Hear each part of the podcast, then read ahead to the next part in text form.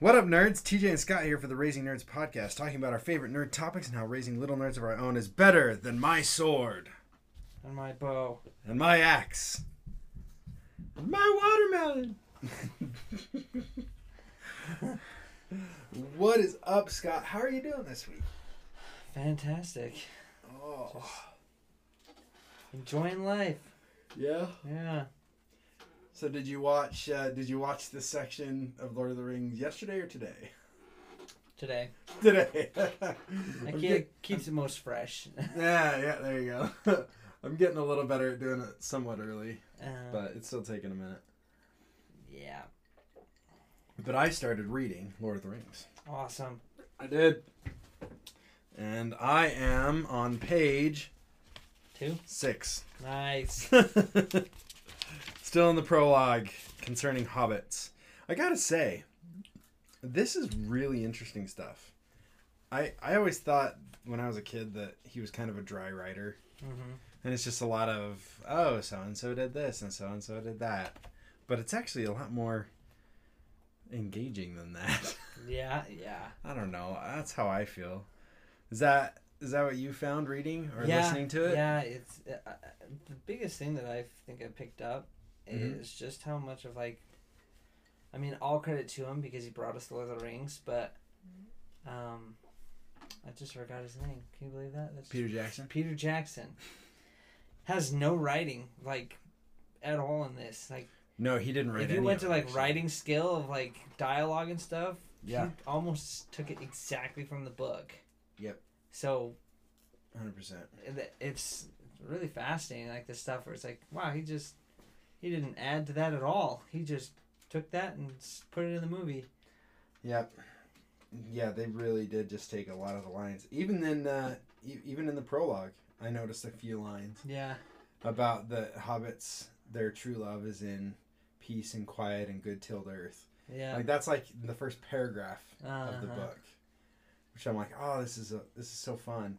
Uh, so yeah, I'm I'm on page six out of how many is this? A lot. A thousand. I think it's almost a thousand pages. Yeah, it's over a thousand. Well, there you go. Yeah. So where are you at in the book? Because Um, you you actually have a bunch of stuff to tell us. I've yeah, I got a little further. I was like, can, I need to just start listening to it again. Ten thirty one. Uh, I read all of chapter two, so I'm into chapter three. Chapter two is about an hour long on Audible. Really? Yeah, So, question about Audible: yeah. Do does each book is its own credit, or is there a whole trilogy credit? Um, I think each book is its own credit, A- Okay. as in like the the two books of the Fellowship of the Ring is one credit. Oh yes. So- Dang it! You twisted it back on me. You totally gorkarashed me on I that. did. I just gorkarest you. ah, turned it right back on me, made So, me pay for it. I saw that there was there's actually a version that is voiced or narrated by Andy Serkis. Re- But I I got the older one. Really? Yeah, I, okay. because I don't know why. I, pr- I probably should have done Andy Serkis. I bet he'll do a great Gollum voice. Oh, I'm sure it's perfect, like spot on. So, which that that's the stuff I gotta tell you about. Okay. That's the Well, essentially we are a ways um, into it already. We're almost halfway through the mo- movie. yeah. Where I'm at in the book is Frodo is about to leave the Shire. Yep. That's where I'm at. But Gandalf has returned Yes. because you shared some details from Yes. the book, which is great. There's a lot of stuff in the book. There's a lot of stuff that happens before Frodo even leaves that is later in the movie that Gandalf and Frodo talk about. Basically, everything that Frodo and Gandalf talk about in the movie Mhm. happens before Frodo even leaves the Shire. really. Yeah, which I I'll, we'll get into when you're ready for it. If you're ready for it now, Yeah. No. Well, we got to backtrack. So, yeah. We got to backtrack and cover this stuff. Yeah, Like I even I even thought about sitting down and doing an audio recording of the whole book myself. yeah. I'm like, I'll, I'll read it out loud. I'll do voices and stuff. there you go. It'll be fun. You could work. You could, if you're good enough, And- Audible will hire you. Right, exactly. Well, I, I already have my Gollum voice. Yeah. Yeah. Oh go. yeah. Let's see if I can do my Gollum voice now. Hi, my name is Gollum. not quite the gangly sound you know people are expecting. Well, you know, I went for the high pitch, That's like true. like yeah, Andy Serkis did, and you know, slurring the words slightly. Mm, You know, yeah, n- not as eloquent of a speaker. makes sense. You should do it. Do it. I'd listen. oh no, that would be that would be funny though. to, do, to do Gollum as Elmo It'd be terrifying. and Delmo, my dark Elmo voice. That'd be fun. Delmo would be Gollum and Elmo would be Smeagol. Yep, perfect. I see nothing wrong with this. Done. This is perfect. Do it. Sorry, sorry, little diversion there. So, you read up about Gandalf doing the research on the ring. Yeah. So, I mean, little backstory. Uh, Bilbo leaves, and 20 years go by. So before Gandalf tells Frodo he needs to leave the Shire, is a span of 20 years. I Which- thought it was one year. No, it's 20 years. It's Because 20 Gandalf comes back when Frodo is 50, and his like coming of age is when they're 30. Because they have the same birthday as him and Bill. Him and Bilbo have the same yes, they birthday. have the same birthday. and yeah. his coming of age birthday was the same day that Bilbo left. Was his 111th birthday. Was the same birthday for Frodo to become a man, yeah, which I yeah, think yeah. is 30. yeah. And when yeah, Gandalf comes back, he's 50. So it's been thir- uh, 20 years since Holy Bilbo left. Yeah, which is crazy. I, I didn't know that. that at all. So that happens, and actually, really the important part is nine years before he turns 50, Gandalf comes back. Okay. Because Gandalf checks on him a lot. Right. Um, and in the nine years, Gandalf still doesn't really know anything, which he tells Frodo. Mm-hmm. But Frodo does like it's a lot of crazy stuff. So every time on his birthday, he celebrates a thing for Bilbo. He does a, a Bilbo. They believe he died. Everyone thinks that he died. Right when he disappeared. Yeah, Oh, did you read about what Gandalf did? the poof. Yes. Yeah, yeah. They didn't have it in the movie. No, they didn't. And it's funny they actually like talk about how uh, in the book it- the story of Bilbo is just ever evolving. Yeah. Where people talk about how Bilbo can appear and disappear whenever he wants in the poof, and he'll disappear and come back later with chests full of gold. And It's like pretty much they don't Ah. really even know the truth anymore. It's like we talked about doing the Legend of the Mandalorian, Exactly, where it yeah. gets embellished and it Uh-huh. gets twisted and combined, and uh, and instead of you know sand people and everyone helping, it's like no, he took down a krayt dragon by himself. single-handedly. Just walked right in and just killed the krayt dragon. Yeah, It's like that, yeah. So there's like, yeah, he just pops up and Krayt Dragon tried Yeah. to eat him, and he killed it from the he inside. killed it from just like that. yeah. So Yeah, his story gets embellished a lot, um, and it, during as the years go by, they start to notice that uh, Frodo also is not aging, like Bilbo, Because he is now the bearer. because he's the bearer of the ring. And they actually find sometimes he they'll run into him, and Frodo's just like out in the middle of the night, far away from his house, just like walking around, just kind of weird.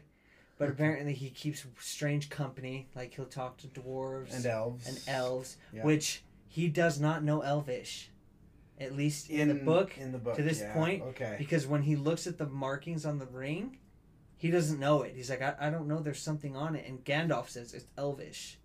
Okay, so in the movies, interesting. they they had him know some Elvish. Yes. That I I would imagine was taught to him by Bilbo. Yeah. Which is why he's able to recognize what Aragorn was singing about. Exactly. And that was a good that was a good way to to bring up that story Uh huh.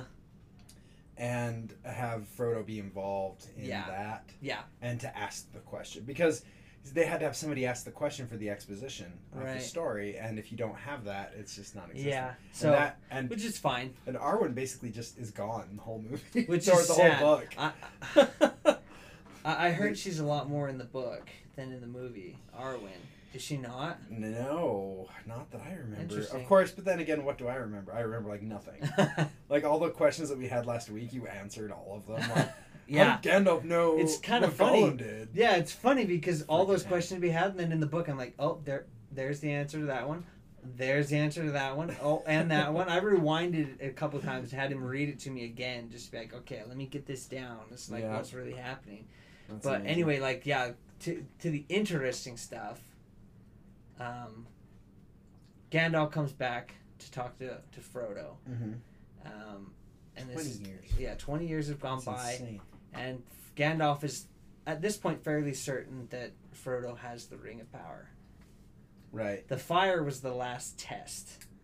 Right. All he, the research he he, was had fairly done, certain, yeah, because his knowing research, what Bilbo did, yeah, his agelessness. yeah, he talks to Frodo because he, he talked about how magic rings, mo a lot of magic rings actually can do that. They can prolong your age. Prolong life, Yeah, and other magic life. rings can make you disappear. Yes, They all have ability. and un, so Sauron when It's just he was fun. got his the when he was separated from the ring, Uh-huh. he retreated back to, back to Mirkwood Forest, which is where he stayed. He thought the ring was we see in The destroyed. Yes, Okay. he believed the ring was destroyed at this point because Hmm. it fell to the hands of the in the elves, and the elves Yeah. would destroy it, of Yeah, course. absolutely. so he thought it was destroyed. How is he still alive? I don't know. That, So that means didn't he explain survived it. He without the survived ring? without the ring. Oh gosh, or he could, or maybe he didn't understand. Yeah, maybe. Yeah, that's true. He Yeah, wasn't sure why like, he was oh, still maybe alive. some other stuff I did kept Yeah. alive. Maybe I had other Horcruxes. Yeah, I just saw that meme recently. Really? Sauron sitting there, make magic ring, imbibe it with part of my soul, so that I become invincible. And it show, and it's another guy sitting looking over his shoulder, and it's labeled Voldemort. He's like, oh hey, Ooh, I like that. I'll have what he's having. Yeah, yeah, yeah. That's the- Studio C, Yeah, yeah, yeah. that Dark was so Lord, good. and a a chosen person. Yeah, I'll have that too. I'll have that too. Yeah, she told- it was uh, George Lucas, right? I think no, it was J.K. Rowling. Right. For- J.K. Rowling was, it lo- copying for George, George Lucas. I, think, thought it was yeah. Lord of the Rings, but No, she, they were talking about the hero ah, because it was characters, yes. not the. The one I get That was a different confused one. is uh, when Harry Potter shows up to dump. He runs into Gandalf. Yes, and. Gandalf. Yeah, and they they mistake each other Yeah, for he thinks he's Frodo, Frodo. and he thinks he's Dumbledore. yeah. That was funny. That was a good one. They every once in a while they just get that one they knock out of the park, So yeah, like the so Scott Sterling Yeah. soccer ball one. Uh huh. Every once in a while, they get an idea and they execute it perfectly, Yeah, and it's incredible. so funny.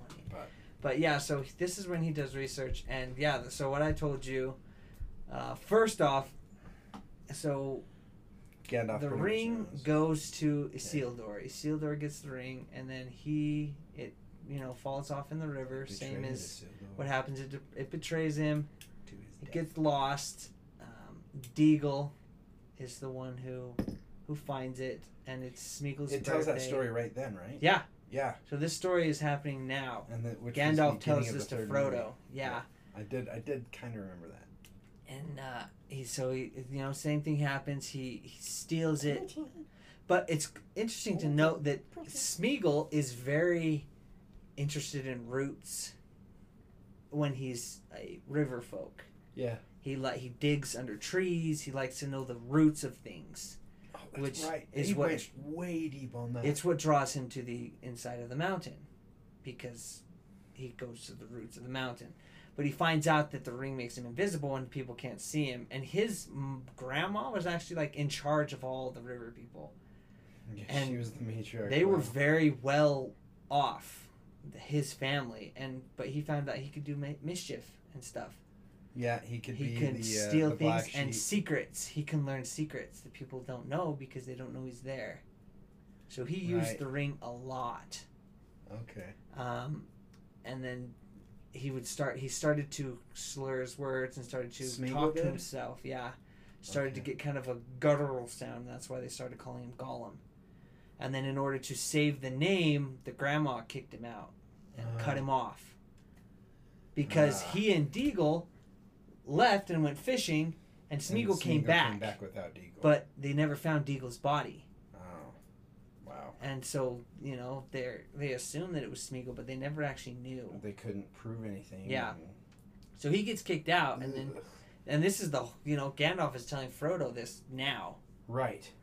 and he talks about you know he goes into the mountains to to hide to to learn Yeah. the secrets of the mountain. Hmm. When he finds out there's nothing there, and he actually is able to catch fish because he's invisible. He can catch Oh. them because they can't see him. Gotcha. Uh, Hmm. And so then the ring abandons him because it knows that it can't It's gone. it can't get anywhere There's with him. He he uh, Smeagol has no purpose for him any the ring anymore. Right. So it leaves, and um, this is Gandalf tells Frodo, like they say in the movie, it didn't expect to be picked up by Bilbo. Mm-mm. That was he said there were uh, more powers at work than just one when Bilbo found the ring, because he was meant to find it, and so the ring, you know, didn't expect that, but Smeagol, Bilbo told him his name, and so Gollum now seeks revenge, and this is where Frodo actually says, you know, it's a pity that Bilbo didn't kill him. And then, you know, Gandalf talks about it's Causing pity that kept him alive. Stayed Bilbo's hand. And then he also says something I thought was interesting. It makes sense now that I when I heard it, but I didn't really think about it. It was like him sparing Gollum is also what kept him from being enticed or ensnared by the ring for so long. yes. Showing him mercy and not killing him is what helped Bilbo to not get corrupted. Had he killed him, he would have been corrupted much faster. Opposite of what the ring wanted. Yep. And because the ring didn't intend for Bilbo to pick him up, he wasn't. Re- the ring probably wasn't ready to ensnare him. Yeah. But then by the time it it learned who he was, there was nothing he could do because it had already spared Gollum. He had already spared Gollum, Yep. and the ring couldn't get an engine Exactly. after that. That's So- awesome. It was like I was like, whoa, that's really oh, cool. oh, that's so cool. And so, you know, Frodo was like, You still don't, you know, I, I would have killed him. He's like, You haven't seen him yet. Is this where Gandalf asks him if uh, if he knows the true story of the ring, of the riddles in the dark? I think so. It must be if you're if Frodo's about to leave. It's right in there that Yeah, it's got to be then. There's so much information that he gave it's Frodo. so packed. like, Like, I'm six pages in, and I've read about a thousand years of history. oh, of yeah. the Hobbits. And that's what uh, Gandalf is like, Yeah, I feel like I should relate this to you. And he, like, relates the whole story of, you know, the past. and that's like, why you got to read the prologue, is because there's actually a lot of information Yeah, in the prologue concerning hobbits because Uh-huh. it, there's just so much in there. yeah. And so he's just like, he talks about how Which props to Peter Jackson for actually being a man. Oh, and yeah. Actually including most of that stuff. that was what was so cool. I mean, the, the book, Ah, it's like an extended edition for the extended edition. oh yeah. It's Oh, like yeah. there's not much that's different. It's all like sure all this there. instead of them talking about this in the mines of Moria, it's in the Shire, but it's basically like he's saying the same stuff. The only Yeah. thing that's different is that Gandalf does in fact find Gollum. Mm. Him and Aragorn hunt down Gollum because Aragorn is the best tracker, and this is what Gandalf says to Frodo. Uh, his friend Aragorn is the best tracker in the in the And that's his introduction to Middle. Earth. And they tracked him, and uh, Gandalf actually gave up. But the name. But uh, Aragorn found him. He's like, just when I was about to give up and turn back, uh, my friend came up with him, found him. because so what happened is Gollum left the mountain to get the ring back, Mhm. which was like you know crazy because they're like he was, He was so there for 500 set to be in the mountain that him leaving was a really big thing. And so he left, but because he had been ensnared by the ring so much that as Sauron was drawing his forces to Mirkwood, it actually kind of drew Gollum there too because he'd Mm. been so enticed. So Right, he's the sneaking along because he, he doesn't yet know where Bilbo lives. He knows that his name is Bilbo, but he can't. He's trying to figure out where he lives. So as he's sneaking through like the world of men and listening in, he gets drawn to Mirkwood and eventually to Mordor, Wow. and he listens in and he in the course of him doing that, he finds out that Bilbo's in the Shire. But while he's in Mordor, he gets kind of sloppy and gets caught. So mm-hmm. that's how he gets caught. Okay. Then he gets tortured. Gandalf and Aragorn find him after he escapes Mordor, Right. and he has him tell. Gandalf said that he, you know, kind of had to torture Gollum a little bit to get him to tell him stuff that he needed. Which I'm sure Aragorn wouldn't have had a problem with. Yeah, I mean, and I guess he didn't say torture. He coaxed him into giving him information. Him. But the Yeah. problem was, well, it was it could be. Gollum's could mind was imagine. really hard to tap into because he's so broken. It's hard for him. Right. And as he's telling to Frodo, Go- Gollum is actually imprisoned with the elves, and the elves, in, Goll- in Gandalf's words, are treating him as fairly as they can. So he's with the elves, which was interesting because I always thought he was just kind of roaming around, but he was imprisoned with the elves at the to Gandalf's knowledge. Right. Um, when he's telling Frodo, Man. but yeah, so it's crazy the whole story like right there. And then like we had questions about the rings, which I told you about. Yeah. The elves cool. had the three rings. Sauron never touched the rings, never s- tainted them. I think is what Gandalf says. The three elven The rings. three elven rings, Sauron never touched them. So touched them with his power. He forged them. Uh, Did he not? I, I see. That's why I was. I need to do a little more research on that because that's what Gandalf said. That's why he doesn't have any sway over the elves to bring him them to him, because they don't. He hasn't influenced their rings. Okay. He can't get a hold of them. Okay. They're hidden. Whether that's because Yeah. of the I think it's because he the hasn't touched them with his power. He doesn't know where they are, so he can't find them. okay. So they're lost to him basically. right, and then he has three of the elven He has rings. three of the dwarf rings. Sorry, of the dwarven Yes, the rings. others have been consumed or destroyed by dragons. Which Wow. apparently dragon fire can destroy the power the rings of power, except Sauron's power. Sau- Sauron's ring. And Gandalf talks about one dragon, I don't remember his name, something the Black, who I Mhm. guess had the most powerful dragon fire. He said that he doubts not even his fire could destroy the one ring. the One Ring.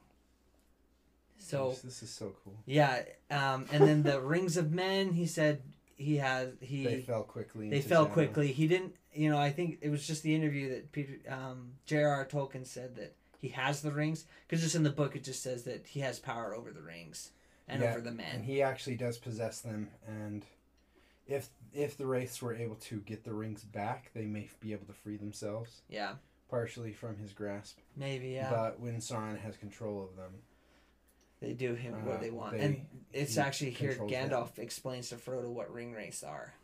okay, So it's not Aragorn, uh, Right. So it's Gandalf who tells Frodo about it.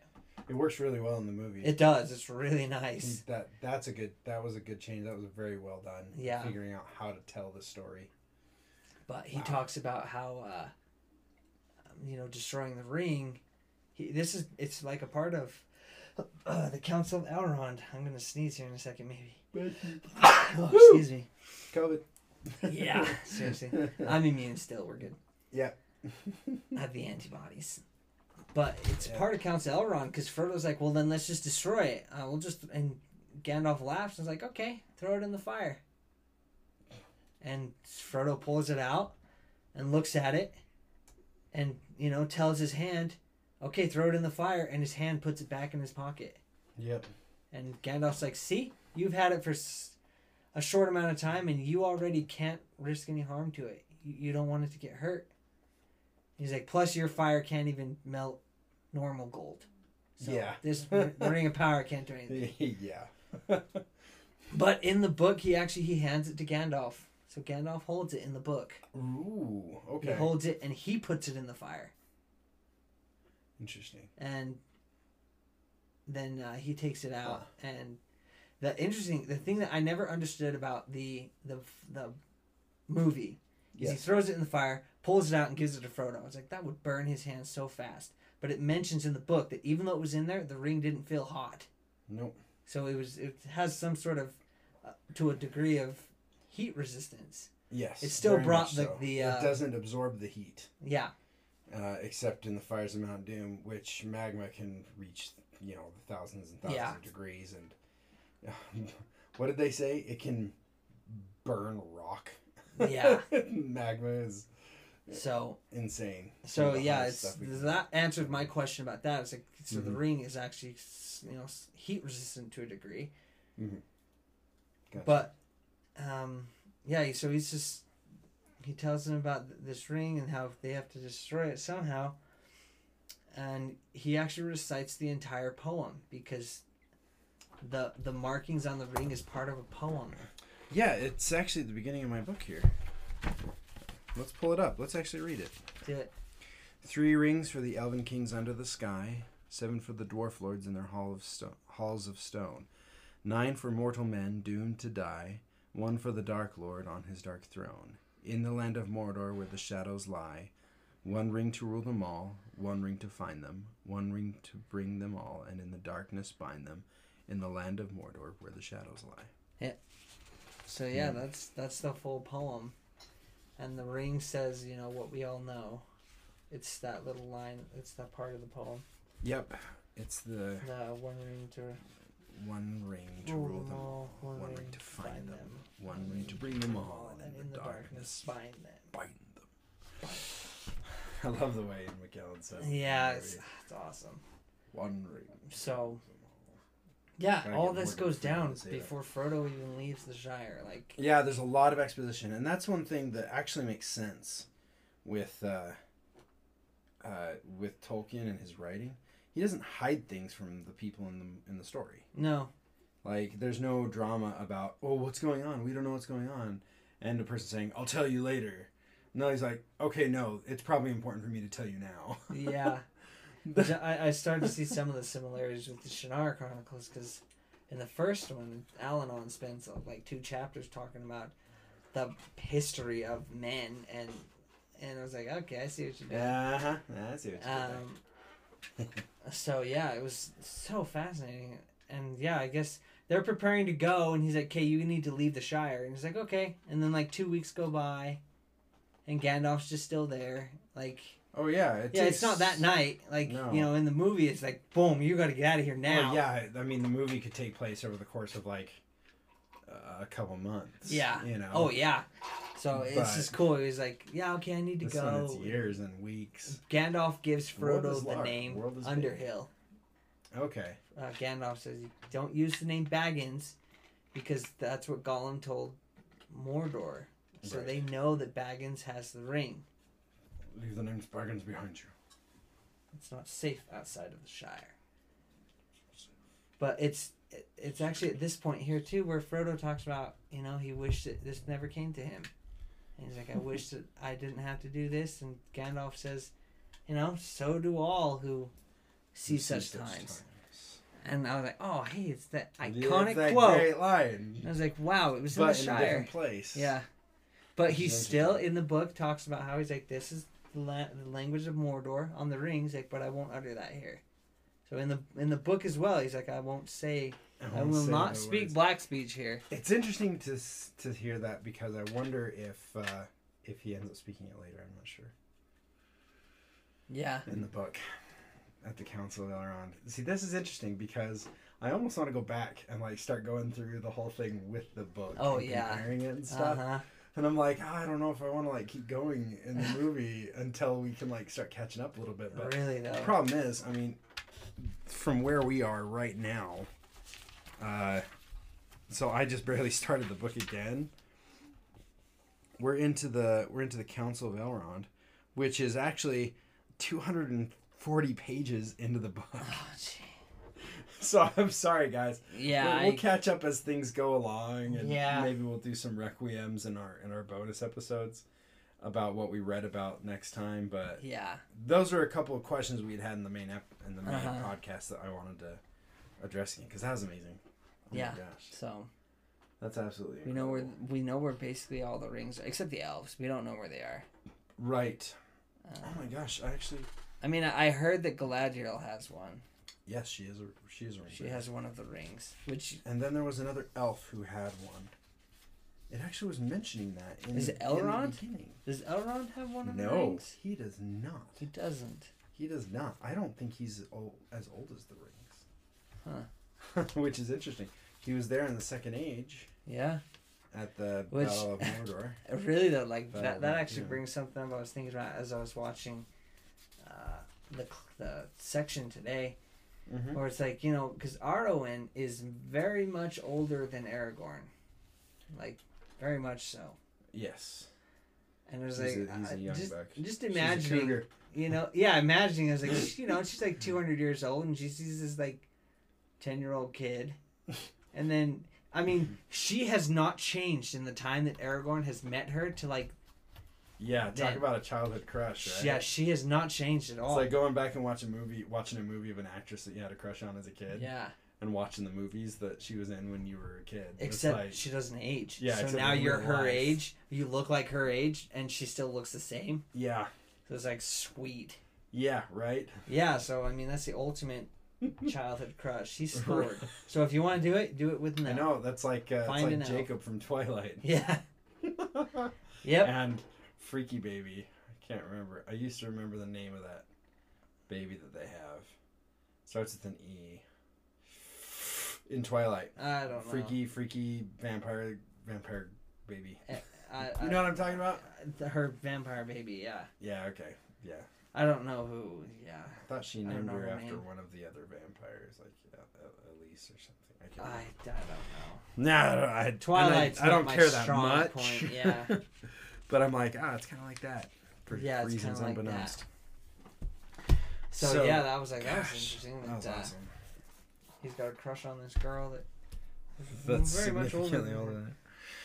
than. Uh, I had a cousin who married a girl who was 16 years younger than him, and so we were joking around that, like when he went to college, that he he'd go and volunteer at the kindergarten, scoping out the scoping out the market, Yep. future market.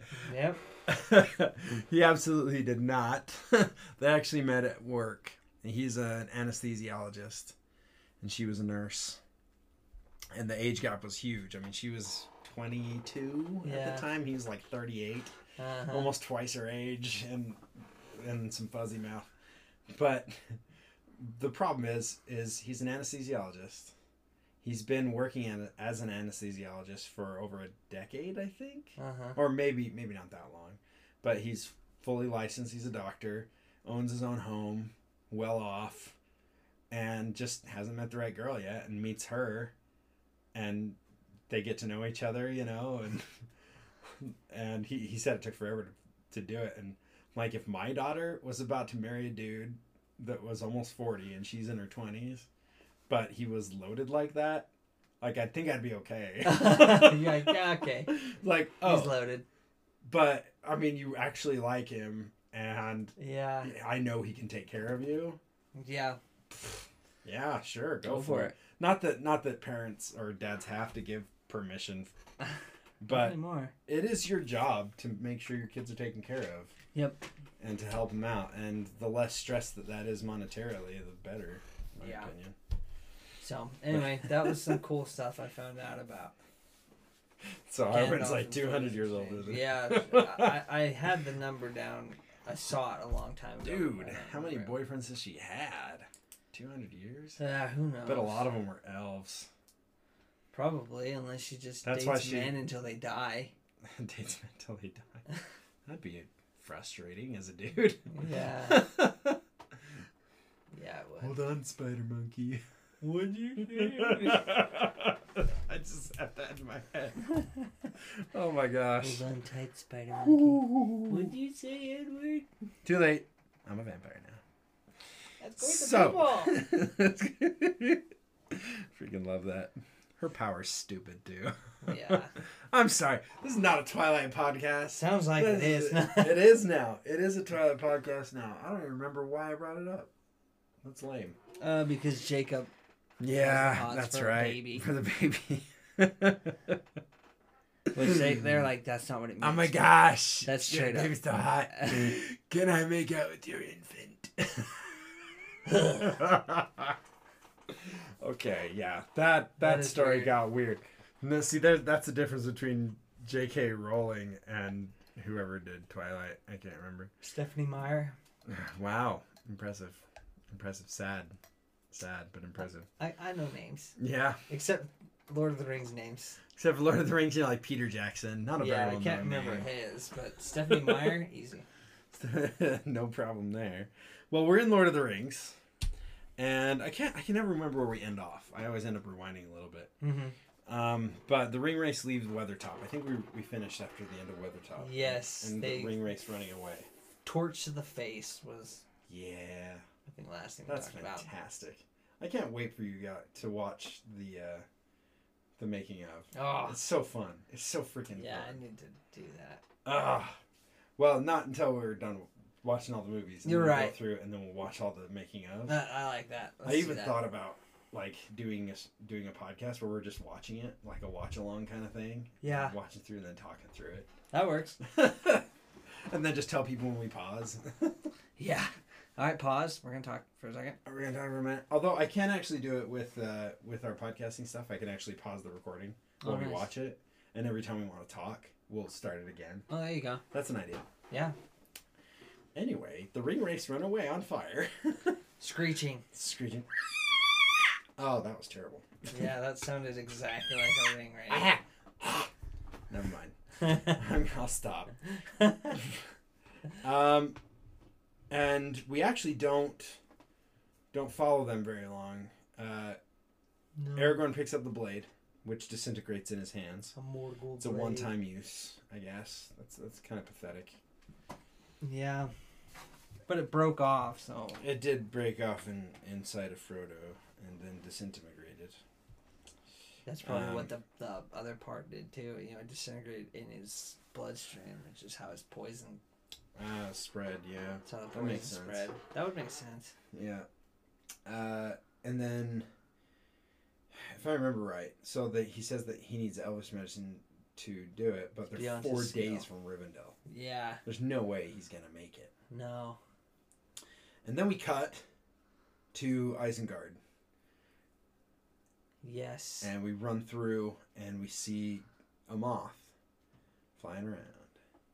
Little moth flying around, and then it's just minding its own business, and suddenly this old dude like grabs it. Very gently though. Yeah. Okay. Fine. Doesn't squish it at all, which is like that's what I would have done to be honest. Just Oh yeah. get it's- rid of it. But I'm not Oh, a man. wizard, so Um, neither am I. So he grabs it, and uh, man, I can feel. I can feel. Have you ever touched a moth before? yeah. Yeah, you can just feel it when he grabs Yeah. it. Like, ah, ah, ah, ah, ah, the dust, moth dust. He grabs it, and then he starts talking to it, whispering to it. And the moth had no idea what he was talking about, but he knew that the the the eagles occasionally would help out these kinds of dudes. Yeah. So he's like, you know what? I don't understand your language. Um, I'm gonna go get somebody that I know does speak your language. Yeah. He'll be here in a little bit. I bit. thought about like how fast and far did that thing have to fly? right? So it's a I mean- moth. I mean, I guess you know it. The movie makes it go fat. How long was Gandalf on top of that tower? I'll get to it yeah, eventually. you'll find and we'll out. find out exactly how long he was up there. It probably wasn't just a night. Probably a few years. Yeah, the way the story goes. I guess you know, but Saruman was a little bit arrogant because in doing so, Gandalf was able to see kind of what he was doing. yes. He saw that uh, he was breeding an army. He crossed uh, orc Orcs men with goblin with men. goblin and creating an army that can move in the day. Day at speed. In daylight. Yeah. Oh, that's frustrating.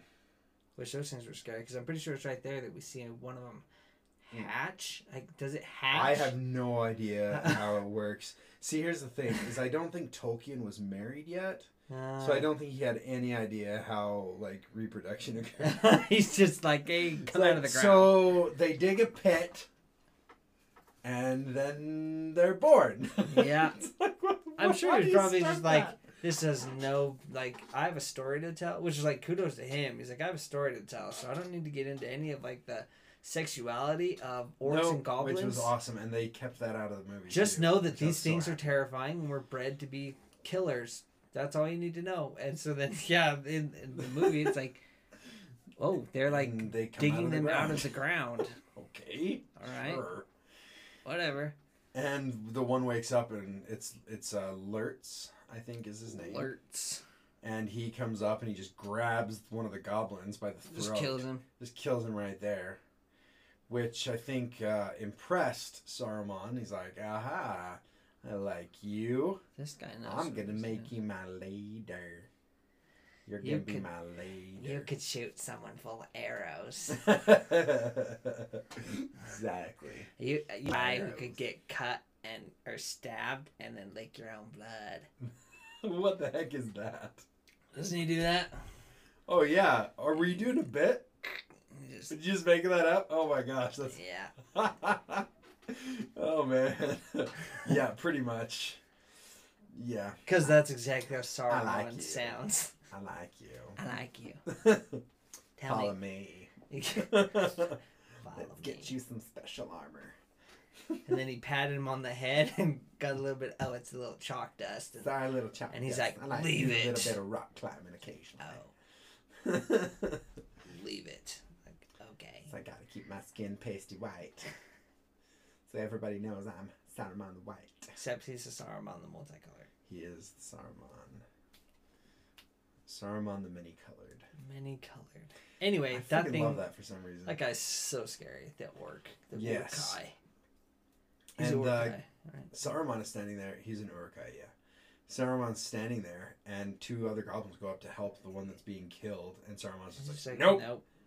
stops him. Let's watch what happens. Like he's killing that He's like, dude. oh, and now he's dead. And now we're short of men. Thanks, Saruman. And I'm gonna guess that you're not gonna give us a break on the deadline. You're not going to reimburse us for that guy, are you? we're not gonna get reimbursed. Oh man, he was that about to one. retire. Two days from Poor retirement. He was two days from retirement. oh my gosh, I love that. I love watching the shows that do that, like Uh-huh. how it should have ended with the Chitauri. He's like, Like, oh, no, no, this is my last mission. I'm retiring right after this is done. He's like, oh, dude, that's so awesome. Way to go, man. and then Like, oh my gosh, they just blew up the mothership. Why is that bad? oh, so fantastic. I Oh, loved it. So good. Ah, so anyway, the Uruk-hai. Anyway, the Uruk-hai are being We're- bred. We're just having fun. This is great. Yeah. I love this. I love this stuff. The Uruk-hai are getting So bred. Saruman now has to have that voice for the whole rest of this podcast, though. Yeah. yeah, pretty much. Exactly. Uh, and then we see, uh, we cut back to the hobbits and Aragorn, Strider. And Sam thinks it's important to tell Frodo where they are Yeah. all the time. Under the troll. Look, Mr. Frodo, it's Mr. Bilbo's trolls. And Frodo's like, I'm passing into the Shadow Realm, but I'm glad to know where I'm, I'm passing going to into the become Shadow Realm. a wraith, like the thing that stabbed me. But yeah, that's cool that I know that I'm underneath some trolls. Is he dying? He's becoming a wraith. He's passing into the Shadow Realm. He's becoming a wraith like that. like them? It's just like that's not fair. I mean, the the the nine kings they got rings of power. They got to have some fun beforehand. and Here's then the he just- thing, though. If you gets could do that, why not do that with like a ton of people? Build your own little army and make them go run around and find the ring. well, it wasn't with their big swords. It was with that little dagger, that Morgul dagger, Mm. and that's that's I think the magic. thing. Maybe Angmar like- is the only one who has that because we know that the leader The Witch King. Angmar, he was the one who stabbed Frodo. Yes. Yep. Maybe he's the only one who has Frodo one because he's the king of the Nazgul, I guess. Yes, he's the yeah, He's the leader. the leader, the king. It's funny though. Okay, this is this is crazy because when I was watching it the other night, crazy stuff happened. So he's passing into the shadow world, becoming a wraith, and they say, "Do you know the Athelas plant?" I know Athelas because I played the Lord of the Rings real-time strategy game, Battle for Middle Earth, which Uh-huh. is seriously one of the best freaking games ever. Because not only did you have guys that were running around, but you also had heroes that you could control Uh huh. and you could summon Gandalf and Aragorn and all the other ones. And then Battle for Middle Earth 2, uh, the graphics got a little bit better, the controls got better, and then you could actually build your own hero. Huh. It is the most amazing game ever. That's cool. and so one of the abilities, one of the abilities that these characters had was the Athelas. And that was a healing ability. You could heal yourself and other characters around you, which was fantastic. Nice. It was a great one. So I actually know Athelas. You gotta have also a known as Kingsfoil. It's a weed. Ah, it's a weed. It may help slow the poison. And it does, actually. Uh, Kingsfoil uh, has a history to it, and you'll you'll read about it when you get there. But it's actually pretty pretty in depth. It's actually it's called Kingsfoil because it was used by the uh, by the kings of the Dunedain, I believe. Makes sense that Anyway. Aragorn would know about it. Uh, again, I believe. so while he's looking around, Aragorn gets caught off guard. A ranger caught off his guard. What's this? and as soon as she speaks, you can. At first, Aragorn tenses, Yeah. and then as soon as he speaks, he He just. just relaxes. Like, uh It's one of those like I'm not gonna hear the end of this. Oh yeah, it's perfect, perfect uh, acting too. Yeah. because so much was communicated, and it didn't have to be. Now the weird thing is that if you notice when, so this is Arwen. This is Arwen's introduction for anybody who doesn't know Lord of the Rings, which I don't know why you're not listening. Why you're listening? Yeah, you're listening. But. Arwen catches Aragorn, and then Aragorn brings her back to Frodo. yeah, she looks like an angel. She does, why? This is Frodo's view. Because she is not only bright, she is not wearing the same clothes.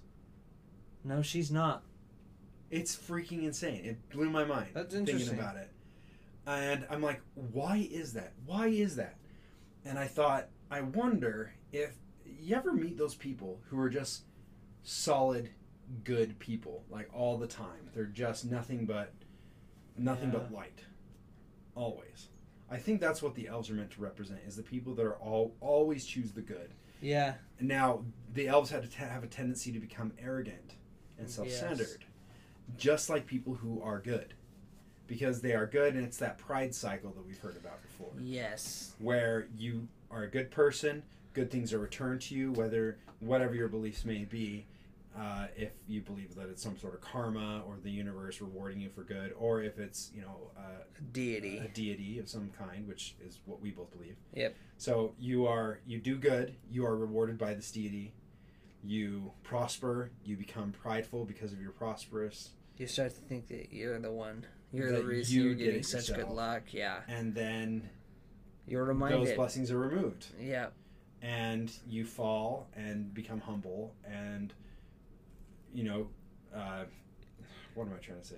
Well, you hum- you're humbled, You're humbled. and you begin to uh, a penance of sort, yeah, you kind of remember, you know, that it Yes. wasn't just you, and then you start doing those good things again, and you get become good, rewarded. and you're rewarded. and- That's the pride cycle.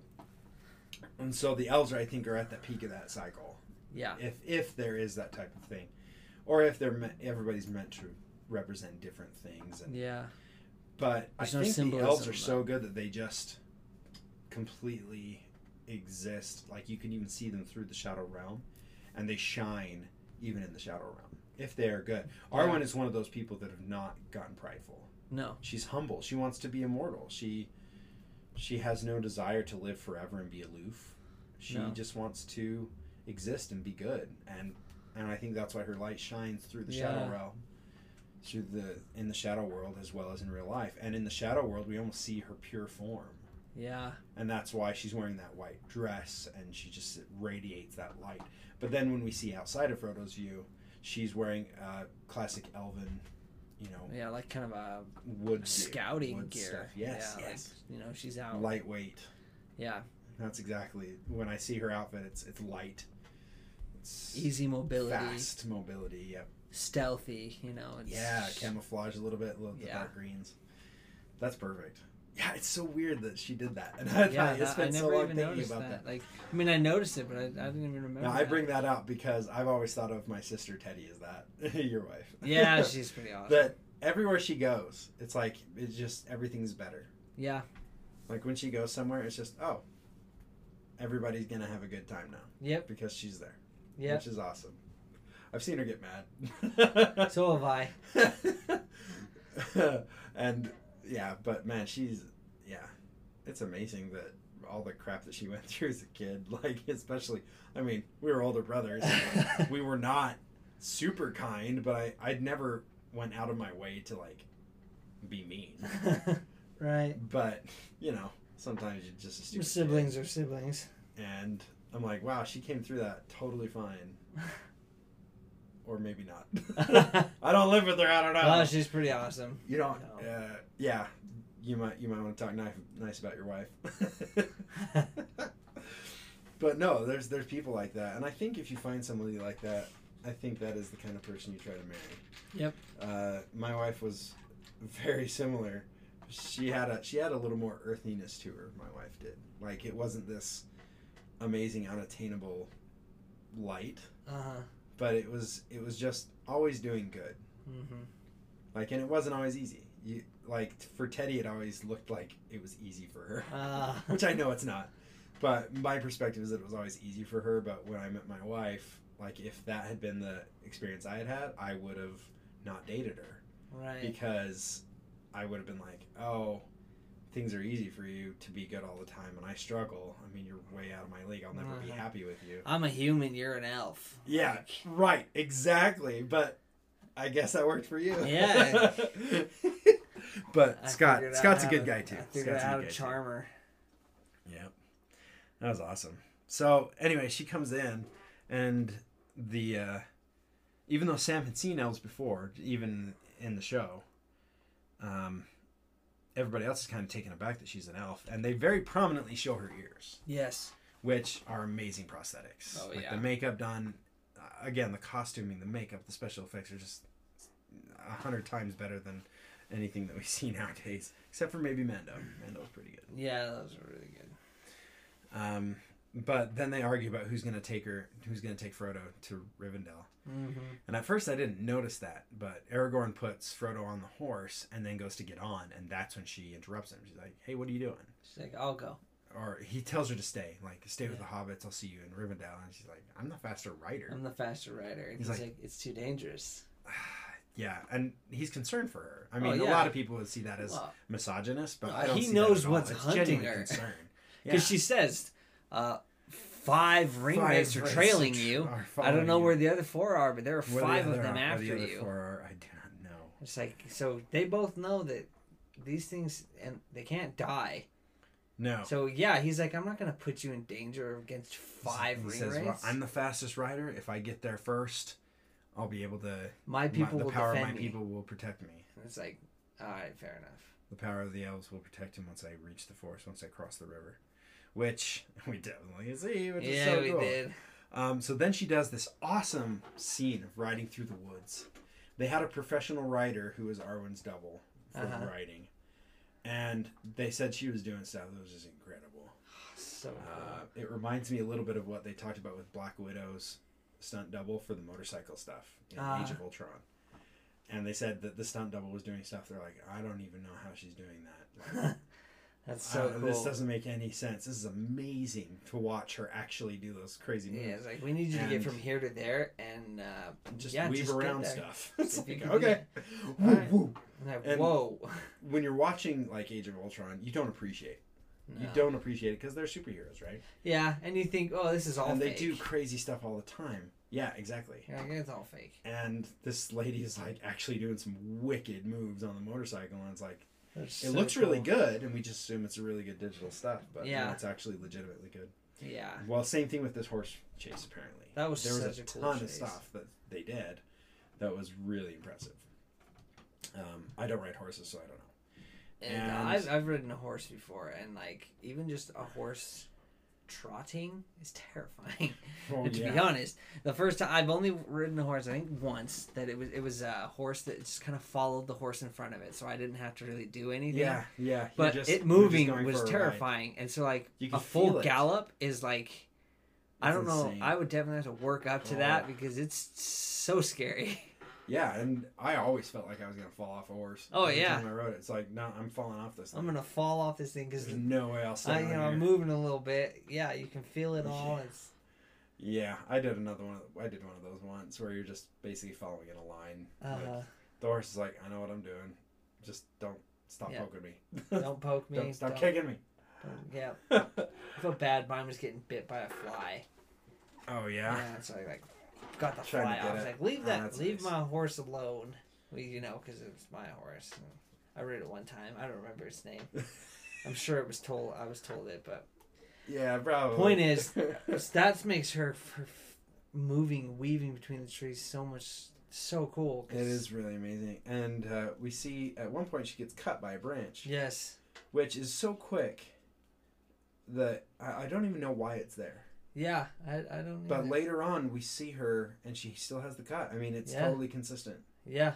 which is incredible. And so just one little detail. I wonder if it's to try and let you know this is how fast she's riding. Yeah, where she doesn't even have time She- to get out of the way. She's yeah, just she's she just- doesn't even. She got hit. that's just true. Keep moving. It could be just that singularity of purpose. Yep. That it doesn't matter if I'm getting hit, if I'm getting cut, if any of these are things are happening, or if at some point maybe she actually was cut by That a might tree be branch true. and actually scratched her, and they They're like, just well, we gotta throw that All right, in there well now. we'll just make sure to put some, make sure that stays on Yeah. when They- we do the there- scene. There's multiple movies that do that. Yeah, You know, the stunt double. It's usually I think the stunt double that gets hurt, yeah. and they're like, well, th- we saw them get hurt, so we gotta we're gonna keep it. So you're just gonna look like you got hurt. Yeah. Um, Oh, but yeah, the, and I mean it's it's terrifying because she's like five of them are chasing you. Where the other four are. and I then when know. she's running, you, you can count them, and they they have a shot of them in a line Uh, chasing her. behind him, You can count all nine of them. I can only count eight. Really? I can only count eight in that scene. Ah, shit, I thought I counted nine. I, I specifically wrote it down. I paused it, I watched it, and I only counted eight. In that overhead shot, right when she comes out of the trees, right from that opening, I'm gonna have to it's a look lie. Scott's gonna look it up now. So there were the there were eight when they were riding through the fields. That's what I was able to count. Right, But when they get to the river, there are nine. there are nine, and I I stopped it in two different places and counted them both times. Technically three places, but one of them was like just a reshot. Um, and I counted nine in all in, in both of the positions. One in the river, one on the shore. Um, so I stopped it twice on the shore counted, but Give up that. it's she elf. If you want him, come and claim him. And she pulls that sword. I freaking love the Elvis swords. They are so I- cool. I don't know what it is. I love their design. I love the way they look. My understanding is that that type of a sword would not be a great weapon to fight with, but I don't even care. He It's absolutely awesome gorgeous. Right? I, Yeah. I don't know why you wouldn't why you would never want one of those. So she comes down there. Uh, we count there. All nine are against her at this point, and I want to keep watching. But my understanding is that this is the last scene where we see them riding horses in the That show. makes sense. Yeah. Uh, because I think the horses are mortal. I think the horses are are actual horses. We see their hooves that have the nails, Nails through them sticking through, Yeah, and we see some sort of a blood or something pouring out of their, pouring down their feet, and Ah. it's it's very curious to watch. That uh, after this scene, the horses are gone, and the Nazgul move on to fell beasts Yes. but she goes across the uh, the water, and the uh, the Nazgul are afraid of the water, to some degree. Yeah. Um, either they sense the power, or there may be a thing with water that they are weak against, because we also don't see them pursue or like jump into the water when they're chasing the hobbits uh, at Bucklebury. Ferry. Yes. And so I wondered if maybe they had a weakness to water. That could be the case, but I couldn't find any corroborating evidence online That's that they possible. had a weakness to water. What they do have a weakness to, however, is elvish magic, which is huge. Uh, for, I remember, I still remember watching this in theaters, and the first time I saw her come in. But were you able to count it? There are eight Uh-huh. in that line. Weird, right? That is strange. Where did the nine come from? See, here's what's interesting: is throughout that scene, through while she's riding through the forest, there are fewer at the beginning of that scene, It slowly gains and it more. slowly gains I wonder if they tried more. to jump her. You know, they had some that they knew where she was headed. Possibly, or it could be just the gathering. Like they were all spread out at first. There were only five at Weathertop, Yeah, and the other four arrived from where they were searching that's because true. they spread out to search because we only used to see one or two at a time. Yeah, And then at Bree, I think we only see four. yeah, And because there are sit- four for the four hobbits. Yes. And then at Weathertop there are five. And then in the woods there are only a few. They're slowly making. so they're they- slowly gaining. Yep. All nine of them are coming back together, but it takes time to come back from wherever they were. Right. Oh, that makes sense. That's my idea. Huh. So yeah, that was only eight at that in that shot. Uh, Isn't that weird? Yeah. I know. I always counted. I was. I remember every time I'm in there when I'm watching it from when I was a kid. I always count the Ringwraiths every Yeah. single time. And every time. That and I thought there were only eight. Huh. And I didn't. I never counted at the river because it was too hard. Yeah, it's because the shots move too quickly. Yeah. uh, everybody's moving around and everything. It's really hard to see. Even in some of the clear shots, like after they pull their swords right before they cross, it's it's still too hard to see exactly how many swords there are because they're obscured slightly. yeah. I ended up counting hoods. Count count the heads because that was the one part that you could always see. right.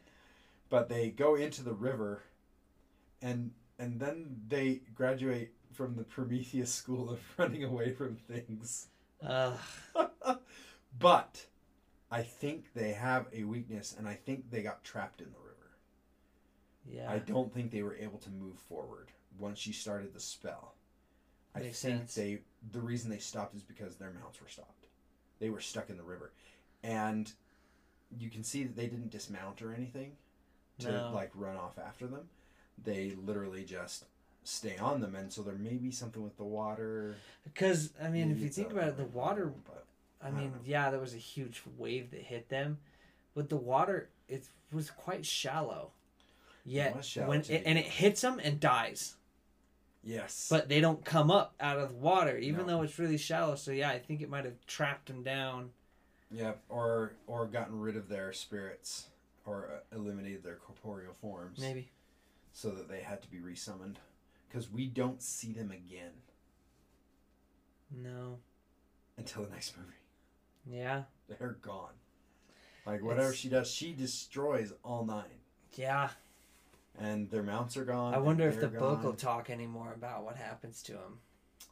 Yeah, that'll be interesting That'd to be see. interesting It, to see. again, it's been twenty years for me since I read it, so that's why I like reading through it again now. Like it's almost got me hooked again. I'm six pages in, and I'm like, but I want to know. Like I want Yeah. to know what happens with the different clans and all the stuff with hobbits. And, Yeah. and they give hints about what happens later. Like they talk about Merry. Uh huh. and how he was the master of Buckland. Yep. And that he compiled the entire history of pipeweed. And I'm like, what the heck? I'm like, Mariotic Brandy Buck. Oh, oh, is that who Merry's named after? And then they're like, who is mentioned later in this book? I'm like, no, it is Merry. yeah, that's him. oh my gosh, which is so fun. I love that stuff. So cool. So here she is. She wipes them out, and then immediately, Frodo's gone. Yeah. Frodo starts convulsing or starts uh, passing into the shadow realm Quickly. quicker. Yeah. And so she does a little prayer to I don't know who The elf. to the elf Deity. magic, and saying whatever grace has given me, let it pass to him. And this is where I find it interesting. Uh, both of us being religious people, and both of us, uh, for everybody at home, we both uh, believe in a priesthood of power that we get from our uh, from our faith, and that is delegated to us from our Father in heaven. Yep. And as I was sitting there at first, I watched, and as Frodo is passing in and out of consciousness, and the screen goes white, we see Elrond speaking over him in Elvish. And I kept thinking about it. I'm like, a lot of people, you know, with spells and, and chants and things like that, that have power behind them in movies and things like that, people think it comes from the words that are being spoken. Uh huh. And when I was thinking about it, I'm like, oh, that the Elvish magic, the spoken words along with their power, it's it's a little bit like this this priesthood that we believe in, which is that the power isn't in the words. It it's from the power itself. Yeah. The words are just how we convey what is happening, Yeah. and it helps us to focus those feelings and to interpret what what's going on when when you give a blessing to somebody. Um, a blessing for everybody out there is uh, is a little bit like a prayer, except it's more of a it's more of an answer to a prayer. It's telling Yeah. you what's going to happen instead of asking for something to happen. yeah. Um, which is, you know, you can think what you like and whatever, but uh, Yeah. I've I've seen incredible things happen with the the power of, faith and the power of a blessing. Um, Yeah. Miracles have happened, so And we won't share those here. Those are those are special. yeah. But I mean, in Not for a Frodo's Lord of the Rings case, talk. Frodo's case, it was a miracle for him too. Yep, absolutely. And so whenever you see that kind of magic being being used in the Lord of the Rings, just remember it's it's not just mumbling specific words like in Harry Potter. You just have to say the words and move your wand. You say a spell in it. No, it's it's it's not a spell. It's there's there's a the power is beyond that. It's it's Yeah. past that. That's mm. just the the the, words surface. convey the power of what's happening. It's Yeah. I can't. I'm- I'm not. I'm not fully getting across what I'm thinking here, but I don't know. Hopefully, you, maybe you understand. I mean, yeah, I Yeah. understand, but it's, A lot of people look at uh, look at what we do with blessings and say, "Oh, you're just you're just saying words. it's just You're just touching people, putting your hands on them, and and saying words." but if you haven't been part of that, th- you realize. Well, if you have been part of it, you realize how silly that sounds. Yeah. And it's like that's not even close to what's happening here. No. Like that's what you see as an outsider if you're not trying to pay attention to what's actually happening. Yeah. But uh, that's fine, and I get that. At first, uh, when I watched it, that's that's what made the connection for me. Is watching Elrond talk. I'm like, that's kind of silly. That's kind of weird. Yeah. And then I'm like, oh well, it's. I've had people say that to me about Yeah. about blessings that are given in our church. It's like, well, that's silly. We're just mumbling words over somebody. Yeah. Like, yeah, but there's a power there. And so then I It's instantly power gained more it. respect for Elvish medicine. yep. Well, there you go. Real world analog there. Yeah.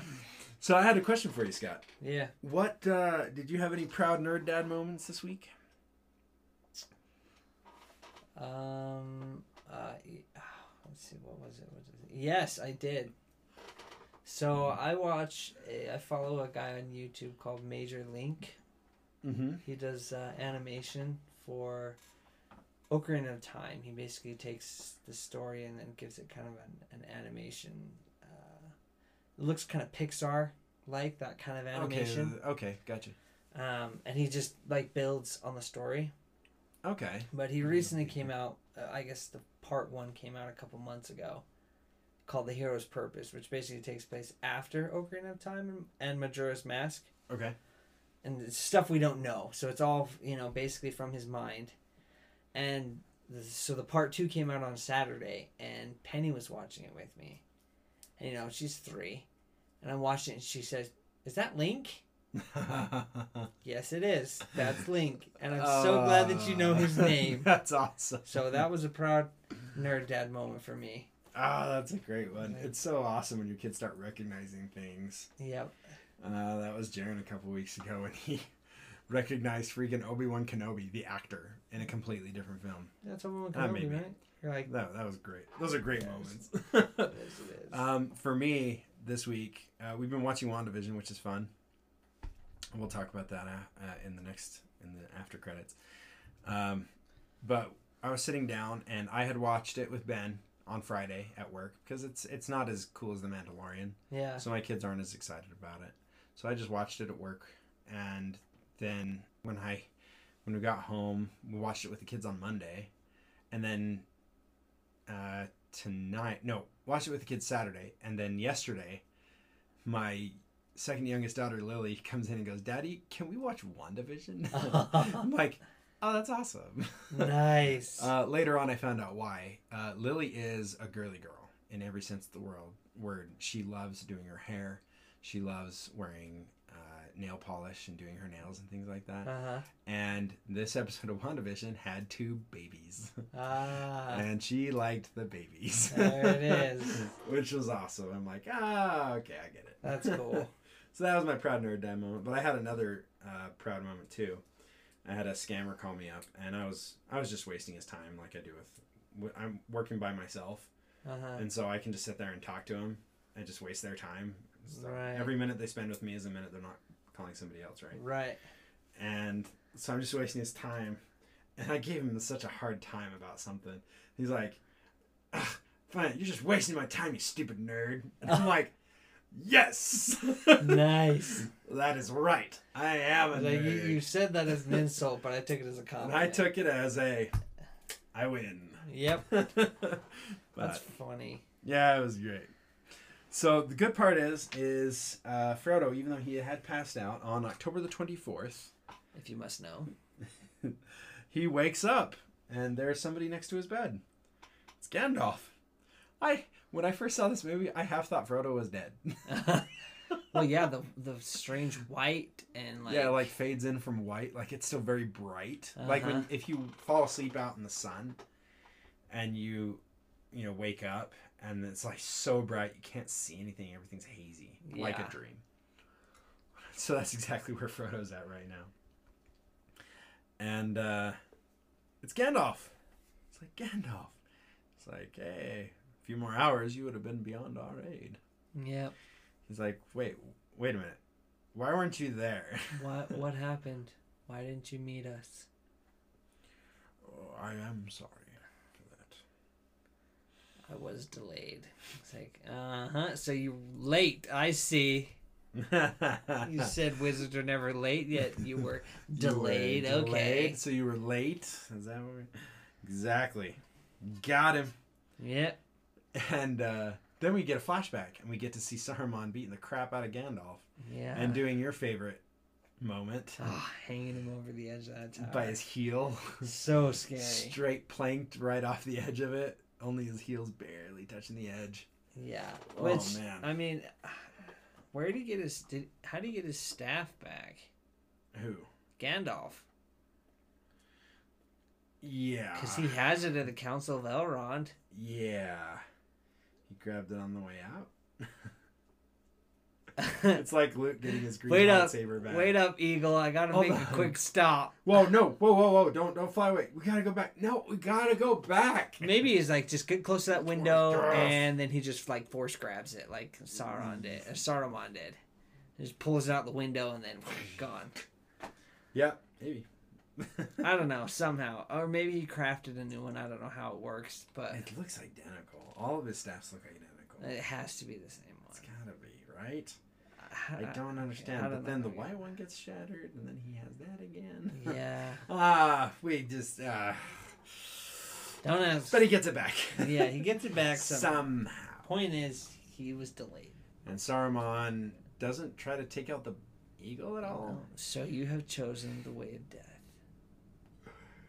First, it was the way of pain, then it's the way of death. It's like just make up your mind. man. Yeah, really. I'm choosing the same path. You can't just keep renaming everything. Yeah. And I just broke that. It's fine. There is only one Lord of the Ring. Only one who can share. bend its will to his. And he does not share Share power. Yep. Which I thought was interesting. You know, he talked about it. Only one that can bend its will to him. Which takes me back to uh, the exchange between Gandalf and Frodo, where he talks about how magic rings are s- the type of self preservation. They will keep themselves alive. Yes. They will do what they can to stay alive, to to serve its their own purposes. Yep. I was like, that's interesting. Yeah, it's you may Huh. think you're doing good, but, But it, it will only work because works it's. because it does what it wants. Yeah. Which I Ah, have so loved cool. noticing how much the ring speaks to Frodo. Yeah. Watching it, eh, watching the, the movie, how many times it says ring speak, uh, speaking black speech. You can Really? hear it, and you're like, the ring is speaking, and it always like cuts to Frodo, and Frodo can hear the ring talking to him. Yes. Like, like- at the argument at the council. Yep.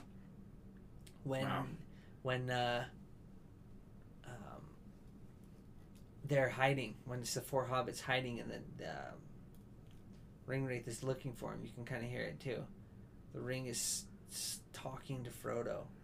Yes. know? And you can hear that guttural. Hide, you know, put me, you know, you can turn invisible if you wear me. Yes. You know, it's doing anything it can to be found.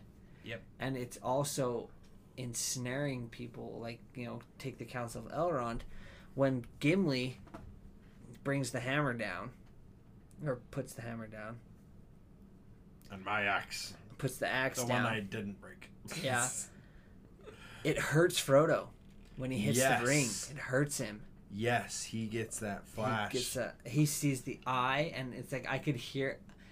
Mm. I try, you know, try to imagine what the ring is saying to him, where it's, you know, could be something along the lines of like, "Save Ow! me, what the Yeah. heck was Pro- that? protect me," Yes. and he's like, you know, he doesn't want to risk any harm to it because that's how, what it does, yep. and Oof. so he's like, you know, he feels it's the pain of it being hurt, even though it's not hurt at all. Oh yeah, it, uh, it's not damage whatsoever, but it's usually that moment to try to ensnare him even further. Yes. Mm. Freaky. which is ironic. At least in the movie, it seems Frodo electing to take the ring is not selfish. You know, you No. can see how be like, "Oh, I'll take the ring" because they want to be yes, with the ring. that would that would be boring. And Frodo, it seemed, was doing it because he could see what the the ring was causing that contention. He was yeah. you know, probably speaking to all of them and just hushed enough that they think it's their own thought. But Yes. he's getting everyone at the council to start to fight, and Frodo can see it. And so he's like, "I we got to stop this because the fire actually like he can see the fire in the oh ring, gosh, that was awesome. which was so That was cool. a really cool And interesting enough, if you look, Elrond is sitting in his chair, not saying anything. When Frodo stands up to say, I will take the ring, Elrond's sitting in his chair, Hmm. not arguing. well, it's because there's no point. That's true. Even Gandalf's up and arguing. Yeah. Anyway, but, But- we have some other stuff we got to talk about. Yeah. We got to talk about old Bilbo, which if it's been 20 years since he left, He's- that makes him a little more, more sense Yeah, he's about his. he's uh, his 131 now, Wow. which is I think the oldest one was Took. They talk about him. He was 120. I think was his old his Yeah, that's his right. age. So Bilbo is now the oldest Hobbit. To have ever lived. But he only made it to Rivendell. He or Riverdale. He couldn't make it any further. Nope. No, he couldn't. Age caught up with him. Yep. He meant to go back, wander the paths of the, mist, of the misty mountains. And... Wonder the power of Mirkwood. Yeah. Visit Lake Town. See the Lonely Mountain. Yep. But he couldn't anymore, Yeah. which is interesting. And uh, it's cool to see. It's cool to see him. I really thought we'd never see him again, Yeah. and then to get to be one, more- one last time. Well, we see him again, Yeah. and he's way older. He looks so much older. Oh my gosh! At the end. He certainly looks like a 122 year old. Well, yeah. 25. I guess he's 125 because Frodo's journey Lord takes of about five Rings. years. Well, it's at the end, at least in the movie, says it's been four years to the day that I've been stabbed and it still hurts. Oh, okay. I think it's actually longer than that. So it probably is. So in the Point is. Bilbo is old. Yeah. Not as old as, you know, the elves or even Smeagol. Uh, it is also a little sad because Frodo actually says to Bilbo that he's ready to go home, or to Sam that he's ready to go He home. says it to Bilbo, too. yeah, He's like, "It's I'm not like you, Bilbo." And, and Bilbo even says Frodo's in love with the Shire. He is. He's still in love with the Shire. He talks about all growing up. I dreamed I was with you on one of your adventures, but Mhm. I'm ready to go home. Yeah, I miss the Shire. yeah, and then uh, then we get an, an, a conversation. Bilbo. conversation. Gollum Bilbo. We don't get it then. It's coming. It's coming, not until after the council, I think. No, it's before. Is it? No, it's after. I was gonna say, I'm like, I wrote everything down. The problem is I saw that whole exchange today, so yeah, it's after. yeah, it is. So, uh, we actually flip to Gandalf and Elrond talking Elrond. and saying that the that Gandalf was hoping that the ring would stay in Rivendell, Yeah. that the elves would be able to stop it, but Elrond says no. Sauron already has his eye on us. It cannot be. We And- do not have the power to. fight both Isengard and Mordor. That's when. Uh, so at first he says, you know, Saruman has betrayed us. You know, our list of allies grows say- thin. Well, it's worse than that because Saruman is also building an army. we Yeah. can't stand up against both of these guys. Yeah. What are we gonna do? Like, we'll quit whining about it, you little baby. Put- How about you put those elven swords to work? Well, he's like, well, We're around." leaving. We're leaving.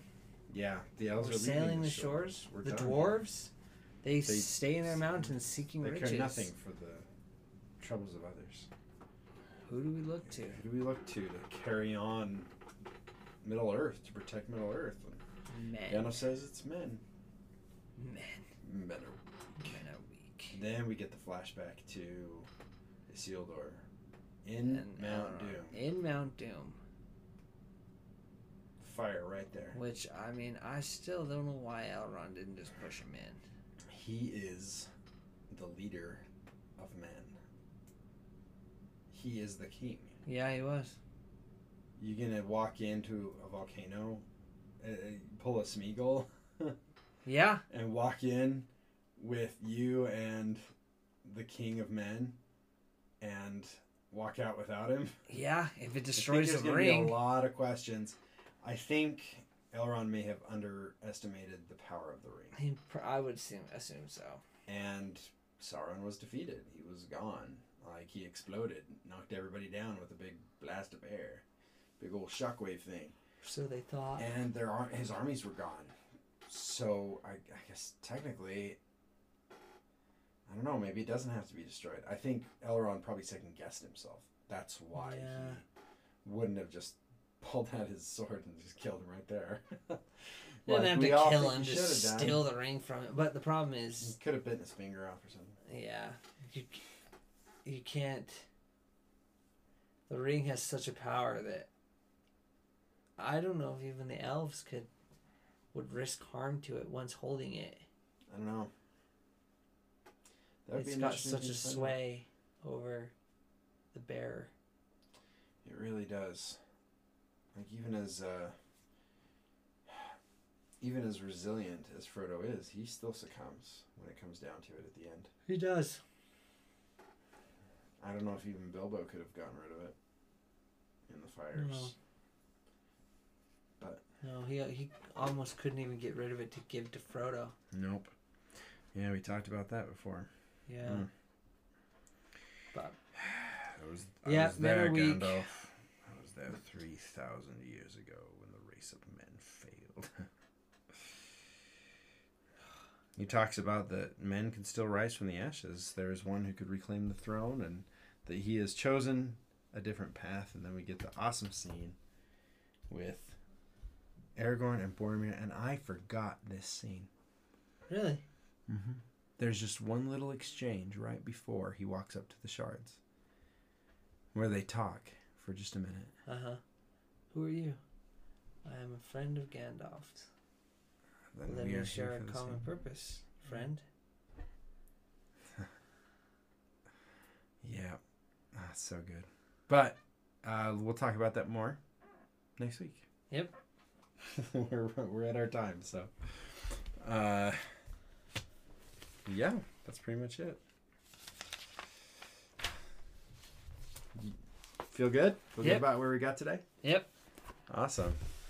Sweet. Hmm. Well, for those of you who are struggling to raise your own little nerds, always remember what is most precious. Dun, dun. It's our outro music. It is.